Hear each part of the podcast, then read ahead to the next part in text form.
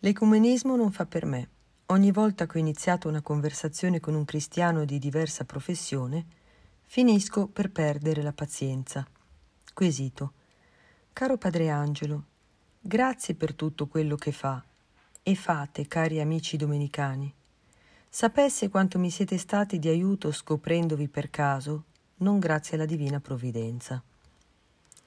Ora, oltre al catechismo della Chiesa Cattolica, ho anche degli amici che mi permettono di spiegare al prossimo alcune cose, trasmettendo così gratuitamente ciò che gratuitamente mi avete dato. È così bello parlare di Dio e delle cose sante. Ho un solo problema. L'ecumenismo non fa per me. Ogni volta che ho iniziato una conversazione con un cristiano di diversa professione, anziché limitarci a condividere ciò che abbiamo in comune, e cercare di approfondire un argomento, soprattutto un dogma, finisco per perdere la pazienza e litigare.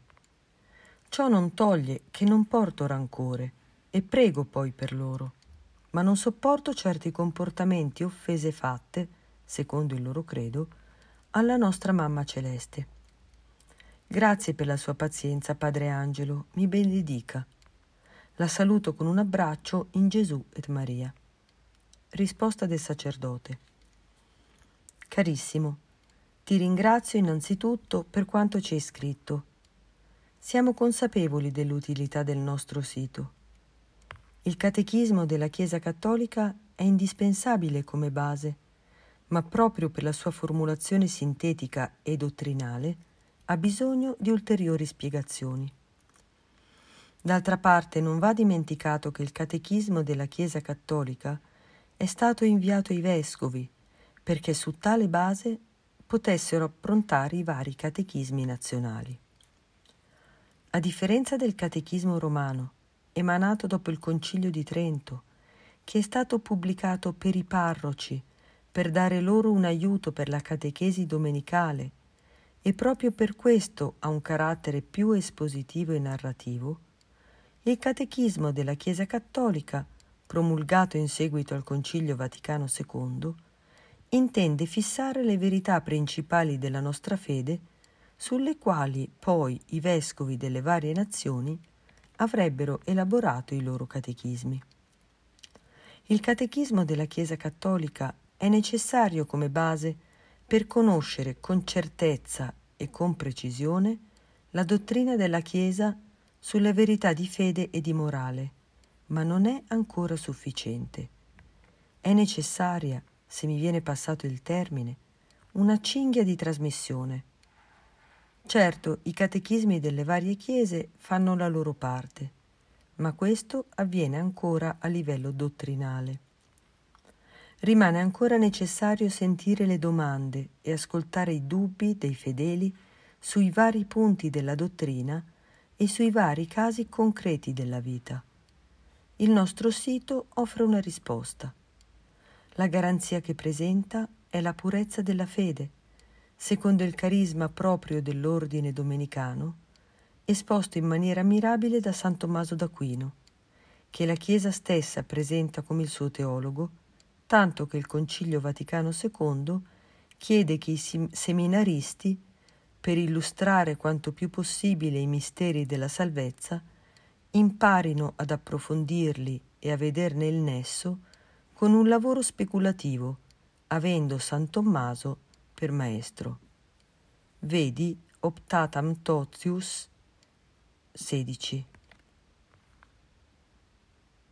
Venendo invece al problema dell'ecumenismo, va chiarito subito che talvolta ci si trova di fronte ad espressioni settarie e fondamentaliste, di cui alcune non sono neanche cristiane, sebbene i loro adepti abbiano sempre la Bibbia in mano. Se infatti non credono nella Santissima Trinità né nella divinità di Gesù Cristo, non sono cristiani. È da queste due verità che fluiscono tutte le altre. Se non c'è in comune neanche questo, il confronto è difficile o addirittura impossibile. Capisco poi quanto si soffra quando la Madonna non viene tenuta in nessun conto e praticamente venga offesa. La Madonna è la nostra madre nell'ordine della grazia. Ce l'ha donata Gesù Cristo dalla croce.